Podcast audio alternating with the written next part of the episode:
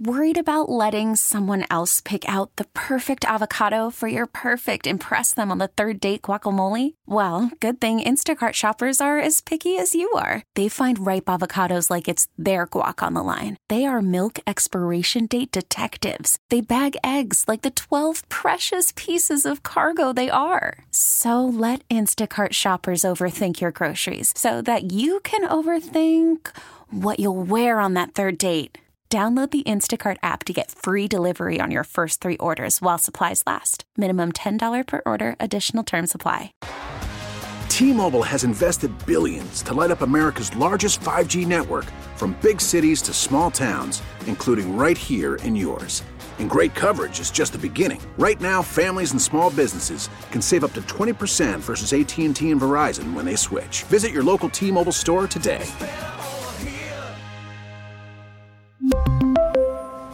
Plan savings with three lines of T Mobile Essentials versus comparable available plans. Plan features and taxes and fees may vary.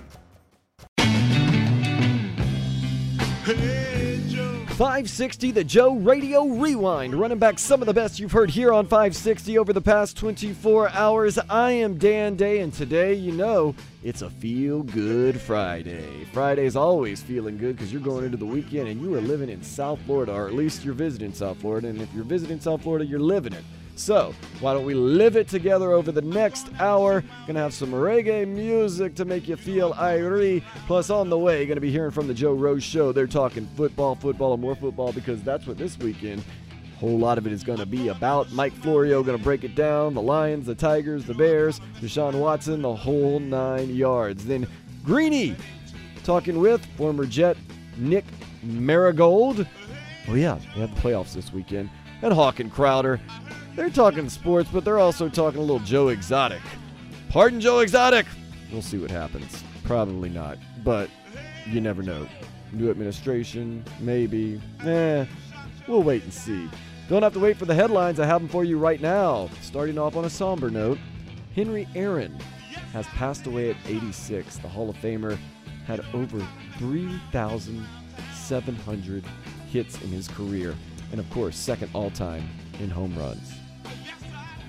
Tyler Herro, he has returned to practice and is expected to play tonight when the Heat take on the Raptors at 7:30. Then Miami will play 2 against the Nets Saturday and Monday. Sunday at 3, it's the NFC Championship game with Green Bay taking on Tampa Bay. Then at 6:40, it's the AFC Championship game between Kansas City and Buffalo.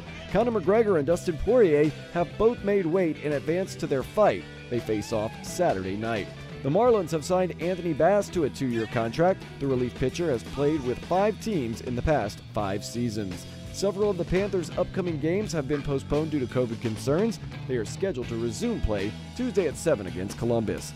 The Canes basketball team are back in action Sunday at 6 when they play Notre Dame. Miami is 2 and 6, while the Irish are 1 and 5 in the ACC. The women's national team face Colombia in an international friendly tonight at 7. And now, let's go ahead. Let's take a step into the day spa. Ah. A Toronto woman was surprised when she saw a knife welding squirrel in her backyard. Hey, lay off his nuts. A British man was surprised after ordering a burger with extra cheese and no other extras and received a box with just two slices of cheese. Mmm, eat up. A man claims that a single mom he was dating should be put in jail after cooking him a horrible breakfast. I think he should be more worried about or happy with what she served for dinner the night before, if you know what I mean. Mm-hmm. A woman looking for a roommate received an email from a guy asking to rent the room and if she would be uncomfortable living with a male. He said he would be willing to wear a chastity belt and give her the keys to it. Now that's a man with integrity. Lawmakers in Oklahoma are pushing to make an official Bigfoot hunting season. Honey, get my gun. Now to the Exergen Weather Center. Today's forecast clear, temperatures around 70. It's clear in the mornings. You gotta listen to the Joe Rose Show. Nobody gives you better insight and more fun than Joe Rose, Zach Krantz, and Hollywood. Earlier, they were talking with NFL insider Mike Florio, getting you ready for the big playoff weekend, talking about the Lions are coming for your kneecaps. Lions aren't in the playoffs, but maybe they will be now that they have a new kneecap plan. Also, where does Eric Bieniemy land? And uh, the guy's name that is on everyone's tongue, especially here in South Florida, Deshaun Watson. This team is going to take on the identity of this city. This city's been been down and it found a way to get up. All right. And so this team's going to be built on we're going to kick you in the teeth. And when you punch us back, we're going to smile at you. And when you knock us down, we're going to get up. And on the way up, we're going to bite a kneecap off. All right. And we're going to stand up. And then it's going to take two more shots to knock us down. And on the way up, we're going to take your other kneecap and we're going to get up and then it's going to take three shots to get us down. And when we do we're going to take another hunk out of you. Before before long we're going to be the last one standing. Mike florio from profootballtalk.com mike we got to see dan campbell up close and personal years ago back here as the interim head coach. He would kick what, some ass out of some knees right. is what we're oklahoma, telling you yeah. oklahoma drill all that stuff that he had down here. What's uh what was detroit's first reaction to dan campbell's press conference well, you know, first of all, the Oklahoma drill is forbidden now, so he's going to have to come up with other tactics. I feel like I heard, and, and this is a very, very dated reference that only Joe and I are going to get. I feel like I heard a twist on some lyrics from the Johnny Cash song "A Boy Named Sue" yeah. in some of that that Dan Campbell was spewing. I think that those things he's talking about would be violations of the rules. I think that I don't know that biting off someone's kneecap is articulated in the rule book anywhere, but I have a feeling that would be unnecessary roughness. And and here's the last point I'll make because I like the attitude, I like the fire. I don't understand why they do these introductory press conferences with these coaches in a suit and tie, like they're going to a funeral or something. I mean, mm-hmm. let these guys be a little more comfortable. Let them be a little more natural. They don't wear suits like Tom Landry on the sidelines anymore. No. It just amazes me that there's just this hey, it's it was like that when I got here, and that's how the the, the teams continue to adhere to the idea that well, we got a new coach, we're going to slap him in a suit, and it's the only time he's ever going to wear this suit that we're paying five hundred dollars for, or in the case of Ben McAdoo, twenty nine ninety nine off the rack, and it's ten thousand six. I I I both love and hate this part of the year because Dan Campbell just looked like a you know a, a, a, a, gym teacher who you know was showing up for picture day or something in that suit. Let, let him let him be natural. Maybe he would have been even more effusive and over the top if he'd have been wearing his coaching gear. But anyway, I know this is high level analysis. That's why you have me on the show.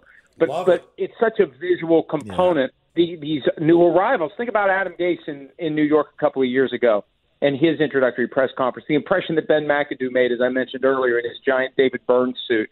I, it, it, it's this is the first introduction to your fan base, and it just looks in so many cases stiff and awkward and unnatural. Mike, uh, let's get into the other one here that's got so many different parts to it. Uh, Deshaun Watson is uh, teasing a lot of places. They're excited up in New York, thinking they have a chance with what they can offer. I know a lot of Dolphin fans feel the same way. Eric Bieniemy, do you think he gets that job in Houston? I'm not sure. And if I'm Eric Bieniemy, I want to have an opportunity to sit and talk with Deshaun Watson before I make a decision. Because I want to know that Deshaun Watson will stay if I take the job. I'm not interested in the job if the first order of business is going to be presiding over a trade of a franchise quarterback. So I, I need to know he's on board. Good point. Bieniemy is one of the guys that Deshaun Watson recommended that be interviewed, and initially he was ignored. You know, Watson also recommended that Robert Saleh be interviewed, and he was completely ignored. They didn't even talk to Saleh after it all came out that Watson was unhappy that he was being shut out of a process they told him he'd be involved in. So I, if I'm Bieniemy, I'm very leery, and I want to know that me taking that job is going to keep Deshaun Watson around. So I, I still I don't I don't understand why Bieniemy doesn't have a job. I don't understand why the six other vacancies didn't go to Bieniemy. I don't understand why he was shut out each of the last two years. When you consider the Andy Reid pipeline, Doug Pederson popped out of that job, offensive coordinator who doesn't call plays because Reid does. Pederson becomes coach of the Eagles and wins the Super Bowl. Matt Nagy pops out of that spot, goes to Chicago, playoffs twice in the first three years, and now Bieniemy's been stagnating. And right. you know, a point I made earlier today, when the NFL was collectively shunning Colin Kaepernick, they at least tried to spread some sort of semi-plausible or flat-out BS reasons why Colin Kaepernick wasn't in the NFL no one is articulating any reasons to anyone as to why Bieniemy can't get a job. It's confounding to me. I, you know, you, you hear this vague like, well, but he doesn't interview well. Well, you're not hiring somebody to sit and talk to you for an hour and a half at a time at the country club. You're hiring somebody to coach your football team. This obsession with how a guy interviews is ridiculous. I, I, I don't get it, and I think whoever ends up hiring him is going to be happy. And uh, maybe it'll be the Texans, maybe it won't be. But if they want to fix this thing with Deshaun Watson, it sounds like he's probably their best choice. So, how do we fix the bigger problem in getting more black coaches hired for head coaching jobs? What what what's the league going to do now? Because it's going to be a topic. The commissioner's going to talk about it in his NFL uh, Super Bowl press conference. It's going to come up. What's he say? I don't know what he's going to say, but but what he says is probably not going to be what needs to be said. I mean, the reality is the Rooney Rule was born out of a risk of litigation from 19 years ago when the late Johnnie Cochran, Cyrus Mehri, sufficiently scared the NFL into thinking someone was going to sue them for discriminatory hiring practices based on race. So they come up with a process for ensuring opportunity for consideration. And we've had 19 years of the Rooney Rule, and we see compliance with the letter, sometimes not the spirit, but we see compliance with the letter of the Rooney Rule, but we still don't see an improvement in the numbers. When you've got 70% of the players who are black, 35% of the assistant coaches are black, but such a small percentage of the head coaches are black. At a certain point, you, you know, you don't need to have secret tapes of Donald Sterling or any other smoking gun evidence that gets harvested through the process of taking depositions and reviewing documents and all the things that go into civil litigation. You just look at the numbers. That's Exhibit A. Look at the numbers. The numbers speak for themselves. There's clearly an issue here. And until they get sued and lose or get sued and get scared, it's not going to change things. That, that's the bottom line. And, you know, I got a ton of respect for what the Fritz Pollard Alliance does, but I can't reconcile the two comments that came from Rod Graves, the executive director of that group, this week. First, he says it's mind boggling, the lack of opportunities for black coaches. And then he gives a thumbs up to the Jaguars who hired Urban Meyer. Everybody knew they were hiring Urban Meyer. That wasn't an open process. Right. Nope. Yeah, I mean, yeah, he checked the boxes and he talked to the Fritz Pollard Alliance and he identified candidates other than Urban Meyer.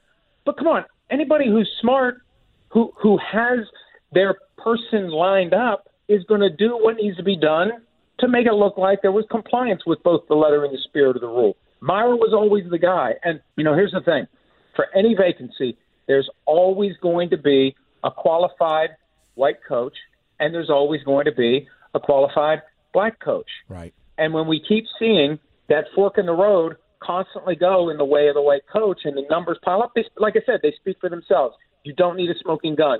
You don't need some sort of a damning admission. All you need are the numbers. And at some point, and I don't know what happens, but that's going to be the thing that finally triggers real improvement if someone gets sued or is afraid they're going to get sued by someone who is chronically overlooked. And, and, and if Eric Bieniemy's the guy to do it, you know, you got to trade in your career basically. Look at Colin Kaepernick. What what happened when you take on the machine? And and that's I think that's the thing that allows the NFL to just continue to tread water through through this kind of murky environment even though it's annually going to be an issue until it finally does improve. Mike, so what the Deshaun Watson drama, regardless of, I guess, I guess it's all going to depend on the coach. But do you see him asking for a trade, asking out at this? Because we haven't seen that yet, where he's come out and blatantly said, "I don't want to be here anymore." We only hear reports, maybe stuff from his agent. I'm not sure, but do you see it coming to that point where he does that? And then how many teams? even with quarterbacks now that probably are starters in the league, are going to be literally lined up to try to get their hands on Deshaun Watson? My understanding is that Watson is moving in the direction of asking for a trade. He hasn't uttered the magic words yet right. because he understands that once he does, he can't go back. Once you say I yeah. want out, yeah, what, what do you do? And you and you have to understand the full implications of it. You have to be ready to hold out of training camp, hold out into the regular season. If the Texans are going to refuse to buckle, if they're going to refuse to trade you. See, the problem with the Texans, they've become so dysfunctional and irrational in their decision making. You can't predict. You know, if you're playing chess with them, you don't know what they're going to do. They may not do what's in their best interest because maybe they aren't capable of figuring out what's in their best interest. Maybe they think it's in their best interest to dig in instead of maximizing the value and finding out which teams that Deshaun Watson would be willing to play for because he has a no trade clause that allows him to dictate at least where he's not going to go. But say, give me a list. Give me a list of the teams you want to play for, and then they'll, they'll work those teams to get the best possible offer. So, look, I, I, I think that, that there's still a chance they can change his mind, but once he says trade me, it's over. And I think that's one of the reasons why he hasn't said it yet because he knows it'll be over. And as to the teams that are interested, yeah, I think it's easier to identify the teams that shouldn't be interested. you know, like the Chiefs and the Bills, the teams that have the clear cut franchise quarterbacks, especially on the right side of 30, why would you be interested in Deshaun Watson? There aren't many of those teams. And I've been keeping my eye out for the possibility of a three team deal here because, you know, and, and it came up yesterday as it relates to Tua Tagovailoa. I think there was a report out of Houston that the Texans wouldn't want Tua. Okay, well, what you do then is you find a team who does. That team gives something to the Dolphins that flows back through to the Texans as part of the trade. And you could do two separate trades, you could do one trade, but but but I think that you know it's just another moving part here. The team that has a starting quarterback, what is that team going to do with it? Does that team go to the Texans? Does it go somewhere else with that quarterback? And then does that become part of the compensation package? So it's complicated potentially. We haven't seen many trades like this. We still aren't going to see it. We're not. We don't know that we're going to see it, but I, I think I think that, that it is not going to be an easy thing to pull off because of the reality. You know, there may be a team that decides to get to the front of the line that currently does that currently has a starting quarterback, and that situation is going to have to be dealt with along along with the move that brings Watson to town. Mike, uh, earlier in the show, we had Aaron Wilson on from the Houston Chronicle, who's been covering a bunch of stuff here. He said Cal McNair is really close, he and his family, to Jack Easterby and will not fire him. He's not going anywhere would that have anything to do with this decision, or can uh, Deshaun work around that? If because listen, VP of football operations a big deal. It is. Yeah, and I've got strong opinions about Jack Easterby, and this is not personal to Easterby. He first landed on my radar screen in March of last year when someone in the league pointed out that that there were some inconsistencies in his resume. I mean, this is a guy who who got his foot in the door as a chaplain, unpaid chaplain with the Kansas City Chiefs. They paid his eventually travel expenses. He claimed at one point that he was the assistant to the director of football operations in Jacksonville in 2004. It turns out he was a summer intern while he was in college, a handful of weeks with the Jaguars, right? And I didn't do anything about it at the time, but once Bill O'Brien got fired, I went back and looked at it again, and I noticed that the resume online had been changed to gloss over that.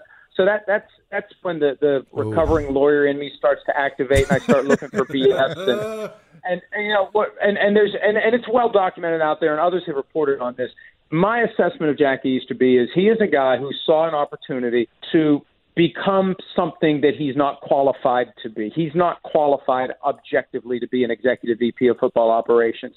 And this gets back to the whole Rooney Rule conversation. There are plenty of black executives who are far more qualified than Jack Easterby that should have that job. There are white executives that are far more qualified than Jack Easterby who should have that job. And, you know, every time something dysfunctional happens with the Texans at this point, my reaction is that's what you get. That's what you get when you put someone who is wholly unfit in a position of power and influence. When things happen that shouldn't happen in the wake of that decision, it's because you made that decision. You know, this guy's got Cal McNair bamboozled and they reportedly have prayed together for enlightenment. Yeah, think about this. Cal McNair is getting ready to hire a general manager who may undermine or fire Jack Easterby.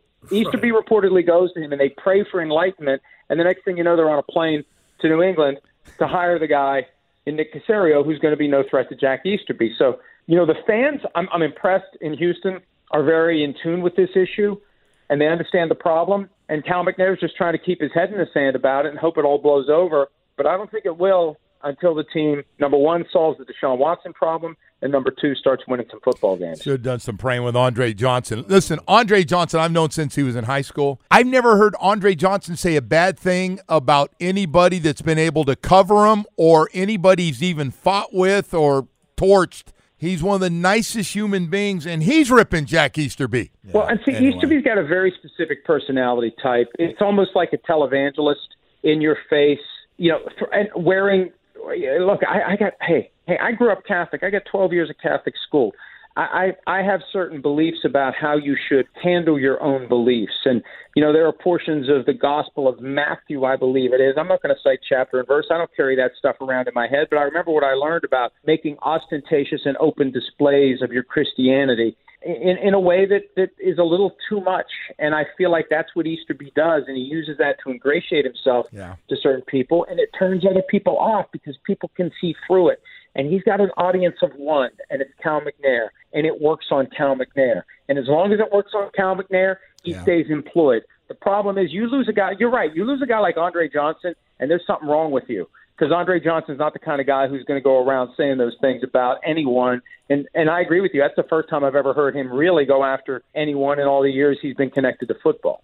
And he's one of the stuff, people. right. Yeah, he's one of the people that was on this supposed committee, which really wasn't a committee of individuals that that Cal McNair was going to consult with in these hires. And that's and that's and that's his assessment of Jack Easterby. Yeah. So Pretty crazy stuff. if stuff. you're a But Texans fan, if you're a Texans fan, just uh, serenity now, serenity now.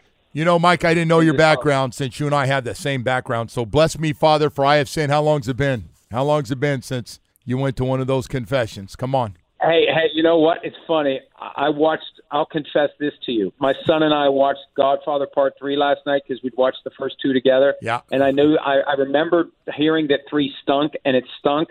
And at one point, Michael Corleone gives a confession, and he says, "My God, it's been 30 years." And I started doing the math, and I thought, "Man, Michael Corleone, I got you beat, buddy." I never oh, listen. I've been a while too. I've never been a big fan of the whole guilt-based thing. I, I remember how oh, when I was in grade yeah. school when they made you go. Remember when they made you go? Did you go to a Catholic grade school and they made you yeah, go? I did. I went to all Do that remember, stuff, man. I, I have I have few traumas in my life greater than sitting in that pew and waiting to go in to this dark confessional, try to come up with stuff that I did that I shouldn't have done. But just the whole idea, like you're on your way to the gallows. Like I want nothing to do with it. And uh, so anyway, I'd have to I'd have to spend a lot of time reflecting on the last four Hey, days. I'm sorry, Mike. This is the only sports show that's going to ever ask you how long's it been. Like, listen to me, Mr. Catholic here. Hey, Oh, my! Let me tell you, this is either the ultimate coincidence or it's a message from above, given that I was just thinking about that 12 hours ago. Don't worry. My guys have said I got no shot to go above the, the amount of people I blasted. I got no shot. So, so thank you. Hey, Hey, Mike. my argument, last point, I know you got to go. My argument is, and my wife doesn't agree with me, I- that, that it should be like for a husband and wife, it should be like an average. That that that should be the assessment when it's time to get in or not get in, because she's more than than good enough to get both of us in. I don't think she wants to take me with her though. so That, that would have been Hey, Joe's Mike. answer too. Don't worry. Oh, Mike, I, I got I got that sweet little wife too, man. And she's like, "Why do you do and say the stuff you do?" All right, Mike. Thank you, buddy. Appreciate it. see you guys. All right. It's going to be an exciting football weekend. You can never tell what's going to happen. I thought I'd be watching a Saints game this weekend. Once again, you can never tell what's going to happen, but you know it's going to go down with the Joe Rose Show weekdays from 6 to 7 over the past decades, right here, hopefully decades to come. 560 The Joe. Not done yet. Got to hear from my man, Mike Greenberg. Yeah, it's going to be interesting because you know obviously Brady has the experience of being up in New England, so he's dealt with the cold and, and the elements and everything. But a lot of those guys on that te- Tampa Bay team haven't. Greeny talking more football with former Jet Nick Mangold next on 560 The Joe Radio Rewind. Lucifer, son of the morning, I'm gonna chase you out of earth. Welcome back to 560 The Joe Radio Rewind. Running back some of the best you've heard here on 560 over the past 24 hours. I am Dan Day on a Feel Good Friday. So got that reggae going from Lee Scratch Perry, Disco Devil. This is a reggae classic. Hopefully you're having a very classic weekend here in South Florida. Beauty is all around us. No matter what the weather's like, but I'm gonna try to go to the beach and get some funky Buddha. That's beautiful. Also catch a lot of these football games, basketball games, the heat, a whole nine yards. Everything so good, so good, so good. Always good with my man Greeny, Mike Greenberg.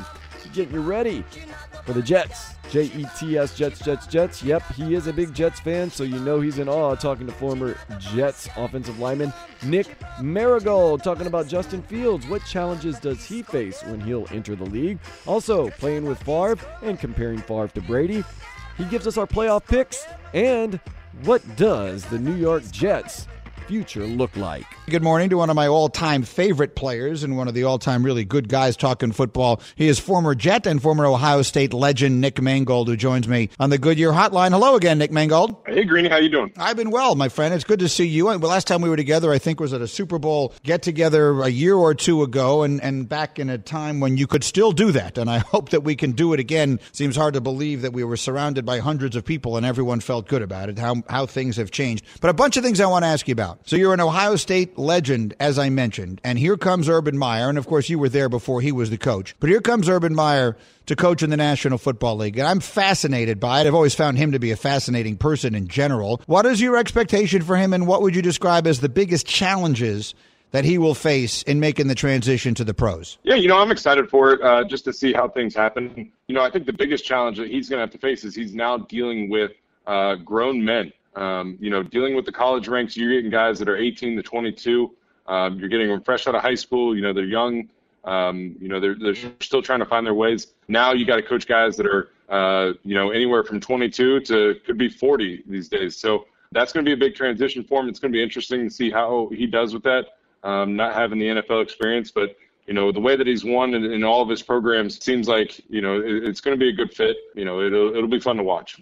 Yeah, I was surprised by it. He he just strikes me always as a college person, and, and there feels to me like there's a line of delineation, and one is not necessarily to me better than the other. I guess he just wants to try a new challenge because he's had so much success. But I was surprised he decided to do it. What was your reaction? I was surprised too, but I mean, at the same time, it's a great situation. You get the first round pick or the first pick overall. Um, you have a ton of cap space, so you know it, it's a good situation to jump into. But you know that doesn't last the whole time. That's kind of the crazy part. You know, in college you can just recruit every year and just keep getting five star guys over and over and over again. Now with the salary cap and, and having a deal, you have some success in the field. You're not going to have that high draft pick. Um, you're not going to have that flood talent coming in like you do in the college ranks. So um, seeing how he manages that uh, will be the uh, the big key to success down there. Nick Mangold is with me. He was a first round draft pick in the National Football League in 2006. And, and Nick, I, I, I feel like you have been retired for quite a few years because you have, and you are 37 years old. So, what is your reaction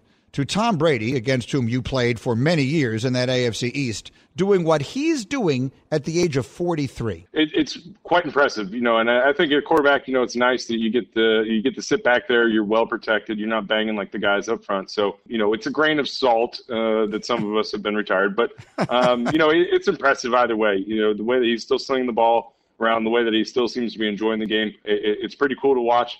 Uh, I just wish I could have watched it from a different division while I was playing. You know, I, am I'm thinking back to when you were on the Jets and the team acquired Brett Favre. People, I think, sometimes forget how good that year was, how good he was, how well he played, and how well your team was playing until he got hurt late in the year. And, and so I think back to whatever it was he brought then, leadership and, and just credibility because he was an all time great. And, and, I wonder if you think back to that and you can sort of see how Brady has brought so many of the same things to the Buccaneers. Yeah, you know, I, I think when you have that pedigree that, um, you know, a guy like Brett Favre has, that Tom Brady has, uh, that's a huge help for uh, the program as a whole. Um, and when I think back to my Brett Favre days, you know, we had a good young team going. Uh, we had some great experienced veterans um, throughout the offense and defense. Um, we were just kind of missing that one piece, and, and, and ended up Brett being that piece until he got hurt. And then, you know, we continued on, and we, we got to back to back AFC championship games with that pretty much that same team. So, you know, w- when you find that right spot, and, you know, I know Tom probably did his homework to make sure that he was going to the right spot, picking the right team, you know, that has all the pieces there.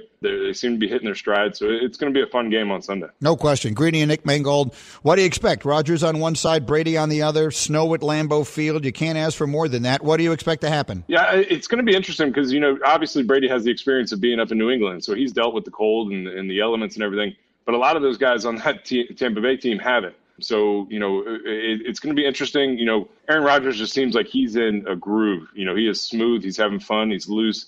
I think what's really cool for us this weekend as fans is that you get to see uh, the old guard and the new guard. You know, we'll have the Aaron Rodgers and Tom Brady going after it, and then Patrick Mahomes and Josh Allen going after it. So you know that the Super Bowl is going to end up being one of the old guys and one of the young guys, and that, that's pretty awesome as a fan. Absolutely, I, I see it the same way, and I think all football fans are in for a treat. And there's really no bad matchup we could wind up with at the end. Quick final thing: obviously, you played your whole career for the New York Jets.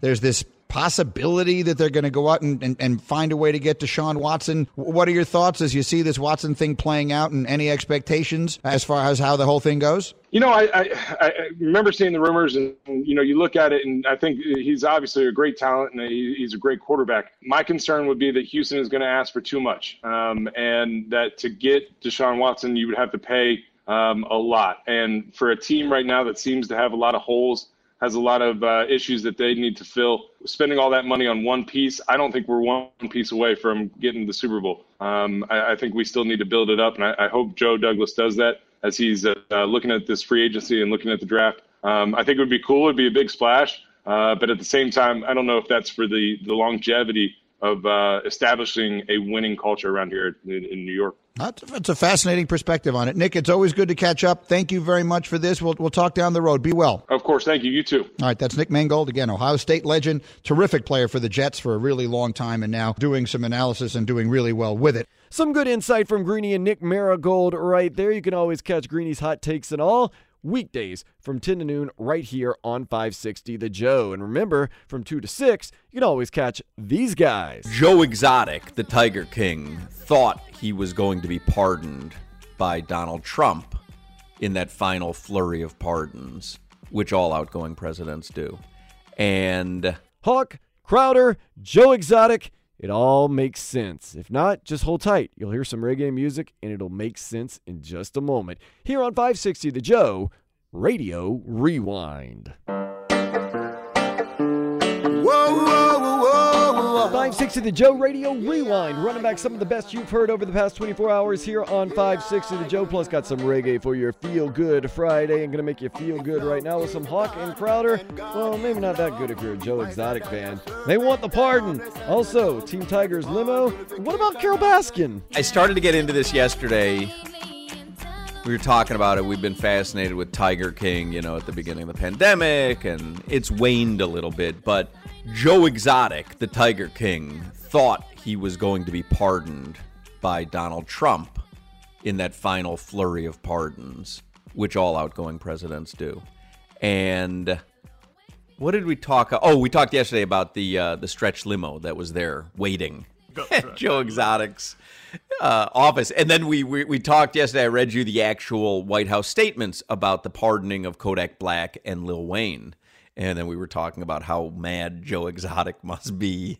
You know, he's just he seems to be pardoning. You know, anybody that had a decent advocate. What we read yesterday? That Lamar Jackson advocated for Kodak Black, and Deion Sanders advocated for Lil Wayne and uh, I don't think Tiger King Joe Exotic probably had very good advocates. There's a story I read today in the Washington Post, and it's just such a great little look behind the scenes.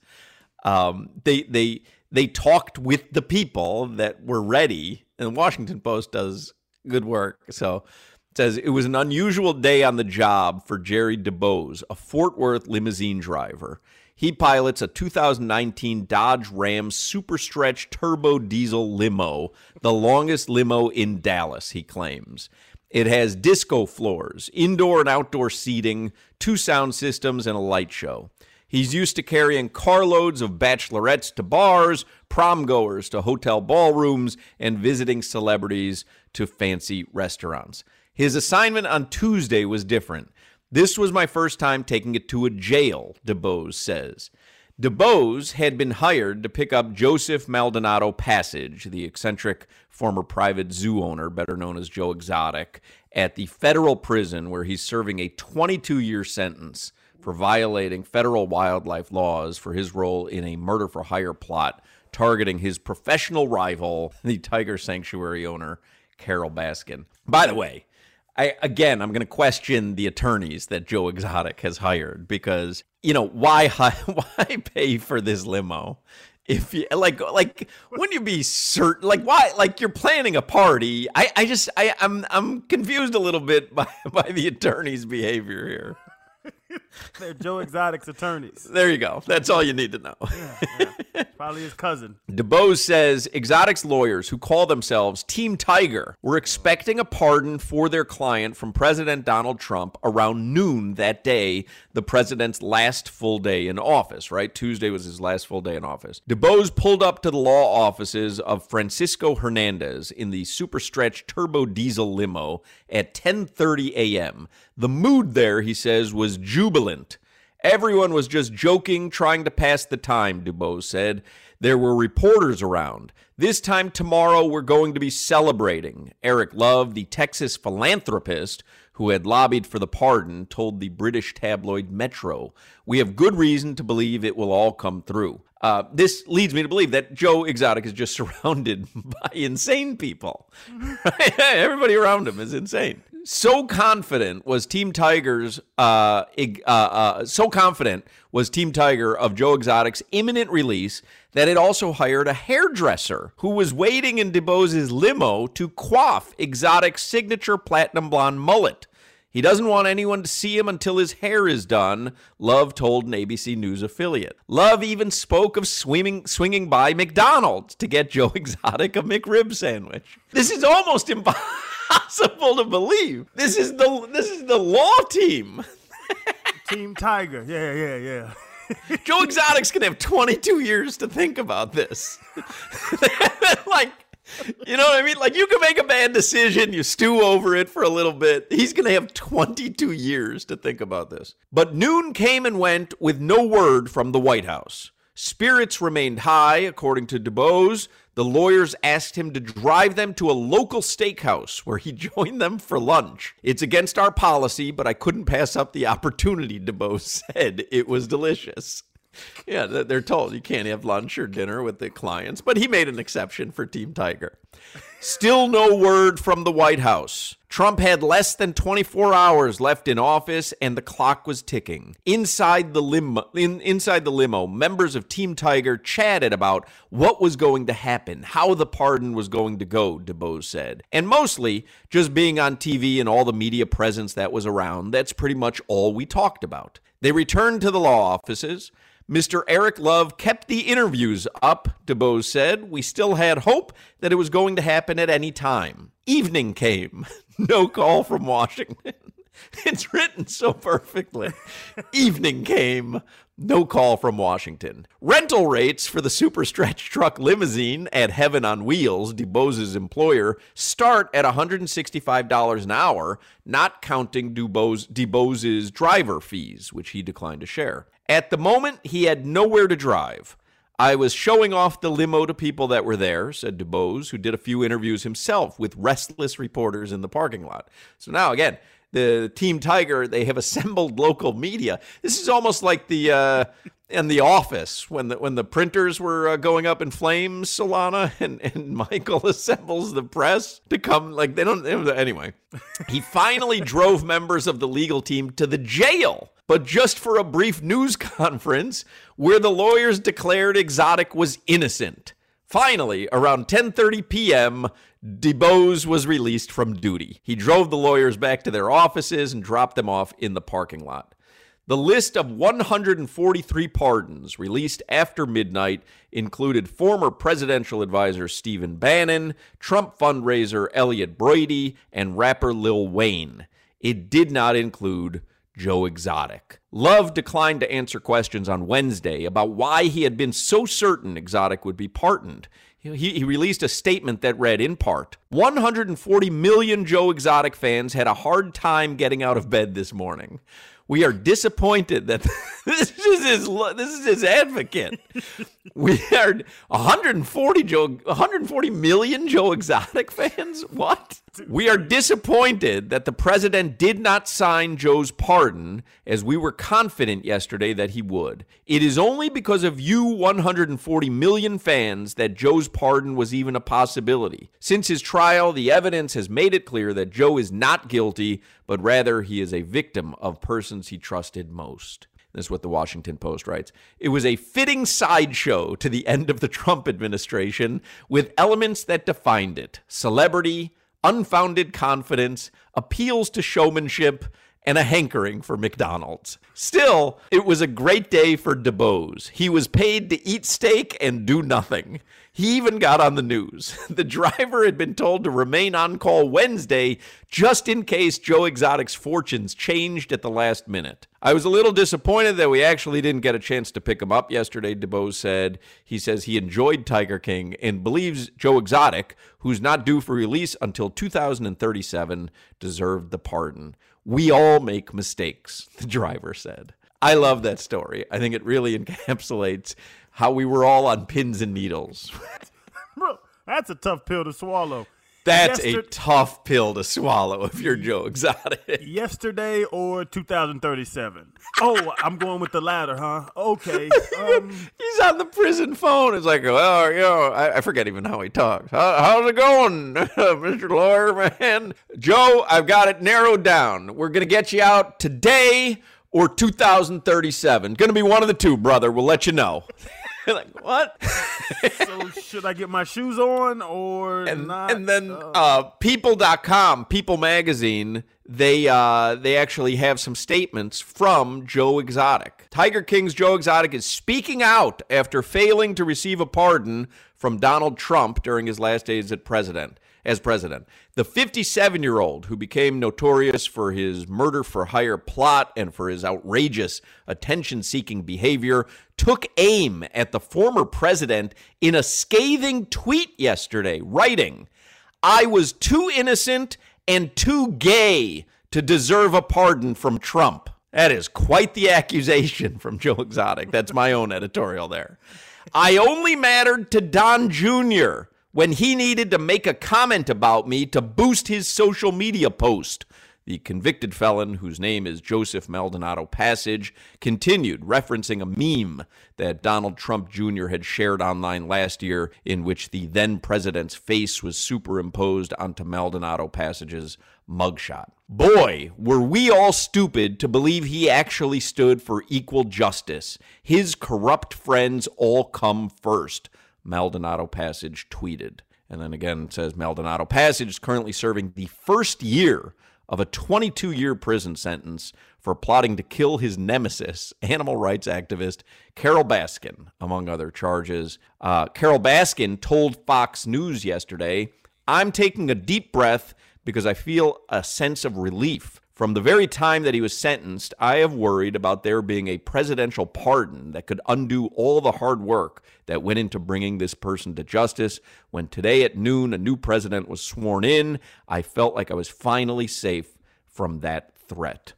So there you go. Um, he was not pardoned, and again, his uh, his tweet, very angry tweet. Find it. I want to make sure I read it perfectly. I was too innocent and too gay to deserve a pardon from Trump. I'm sorry, but that's a funny tweet. that's a funny you know what? I kind of, bro, I kind of feel for him because it's not like he he you know he got six people out of jail. 140 and I can't I can't Kodak make this list. Black. like like there's people uh, you know what I mean? Like I understand huge donors. I mean this happens. This happens anytime a president leaves office. There's always controversial pardons. And and generally there are 100 to 200 on that final flurry of pardons. But man I I do believe Joe Exotic was fed a false bill of goods from his legal team God bless whoever's paying them because like that I mean like you said it's a 22 year mistake it's not like, oh, we've got you pardoned. You're going to be released today. Oh, uh, Joe, I, this is gonna this is gonna hurt. It's going to be two weeks from now. You're gonna you're not the paperwork. It's not going to be till two weeks. And it's like, okay, it's 22 years. That's a that's a huge huge difference between when you're getting out and when you're not. For his legal team to have a limo outside, you know Joe was in there bragging. Of course. yeah, I'll see you guys on the other side. of course. Remember, we had the audio of the, the limo beeping right outside the prison. They were they were they wanted Joe to come out. Don't we have the audio of that limo? Nope, that was not the horn we heard yesterday. I don't know what that was. That, there it is. There it is. That's the one. That's DuBose. DuBose pulled up. He's got a McRib and a hairdresser in the back, and he made this sound. No, he wasn't on a bike. He wasn't on. He wasn't. This is the sound from the limo. And then Joe Exotic, he, he goes, Warden, I, my, my ride is here. And the warden goes, All right, well, tell him to come back in 2037. Big Ray looks over. Joe, come on, lay back down, big man. we got we got some relationship building to do.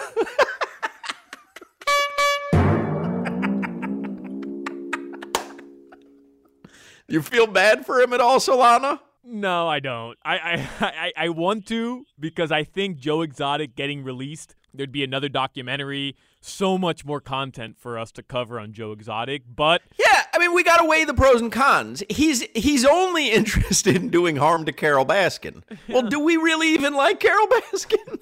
He all you funny cool answering this cats question, and kittens. but no, I it's don't Carol like Carole Baskin at Big Cat oh, Rescue. Oh, here's Carole Baskin. Go ahead. Is this her whole cameo birthday greeting? Hey, all you cool cats and kittens. It's Carole Baskin at Big Cat Rescue.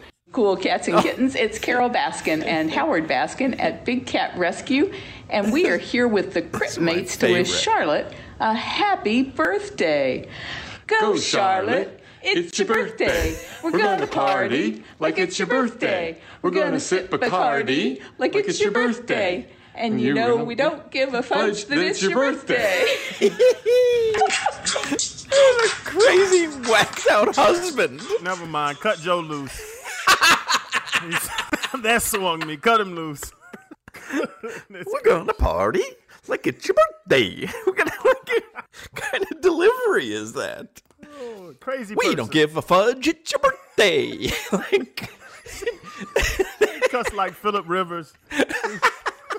like Cam Cameron. Son of a big buck. Oh, that's great. No one gives you insight like Hawk and Crowder. I am Dan Day. Thanks for listening at Dan Day Radio on all the social medias. I'm going to hit some funky Buddha. It's the weekend after all. Hopefully you have a great weekend. Enjoy the sports. We'll be back to talk about it Monday, and I'll be back at 6 o'clock Monday for another edition of 560 The Joe Radio Rewind. Later, slug. T-Mobile has invested billions to light up America's largest 5G network from big cities to small towns, including right here in yours. And great coverage is just the beginning. Right now, families and small businesses can save up to 20% versus AT&T and Verizon when they switch. Visit your local T-Mobile store today.